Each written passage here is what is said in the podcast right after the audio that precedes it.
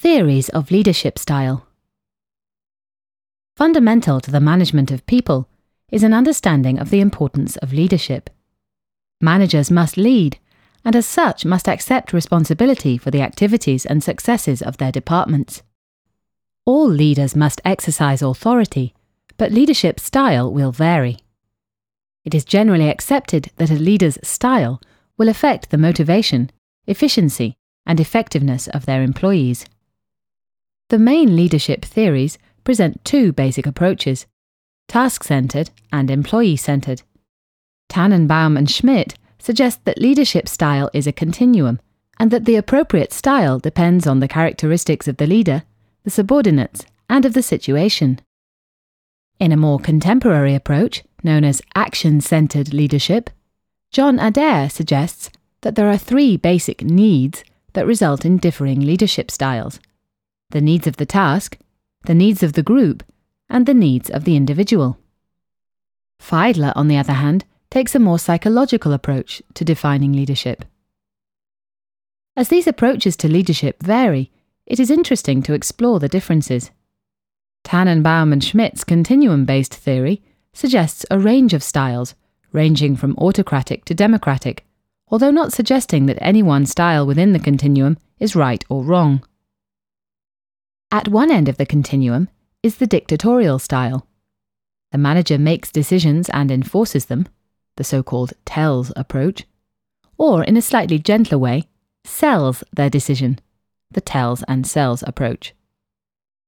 Further along the continuum is the autocratic style, where the manager suggests ideas and asks for comments, the tells and talks approach.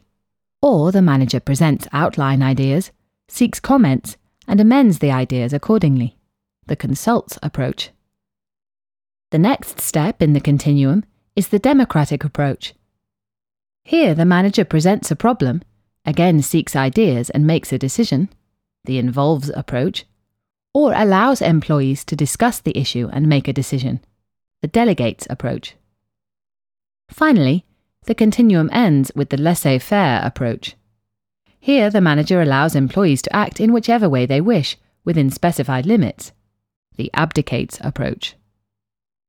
However, Tannenbaum and Schmidt's continuum is not a static model.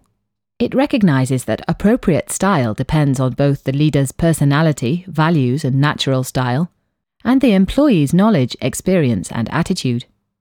Furthermore, the varying situations which present themselves to a leader depend on factors such as the culture of the organization, time pressure, the amount of authority, and the amount of responsibility the leader has. This last factor is dependent, as is so often the case, upon the organization's general environment. A more contemporary approach is to regard leadership as comprising a number of different skills, action centered leadership a theory associated with the writer John Adair. This idea recognizes that leadership style is determined by three interrelated variables the needs of the task, the needs of the group, and the needs of the individual. The leader needs to balance the relative importance of all three, with emphasis given to identifying and acting upon the immediate priority. Task needs refer to the setting of objectives for the department planning and initiating the task, allocating responsibilities, setting and verifying performance standards, and establishing a control system. Group needs require team building so that mutual support and understanding is achieved, standards established, training provided, and most importantly, communication and information channels opened. Individual needs recognize the development and nurturing of individual achievement, of motivation, the encouragement of creativity, delegation of authority to encourage group support, and attention to any problems or issues. In contrast, a different, more psychological approach to leadership, described by the writer Fiedler, suggests a relationship between leadership styles and departmental effectiveness and success. He distinguishes between two types of leader those who are psychologically close and those who are psychologically distant. Psychologically close managers prefer informal relationships, are sometimes over concerned with human relations, and favour informal rather than formal contacts. This is sometimes called relationship oriented. Psychologically distant managers prefer formal relationships.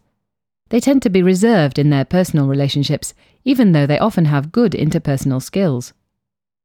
This approach is sometimes called task oriented. It is, of course, vital to recognize that no leadership style is correct, and that style is always dependent upon the particular situation and the nature and culture of the organization.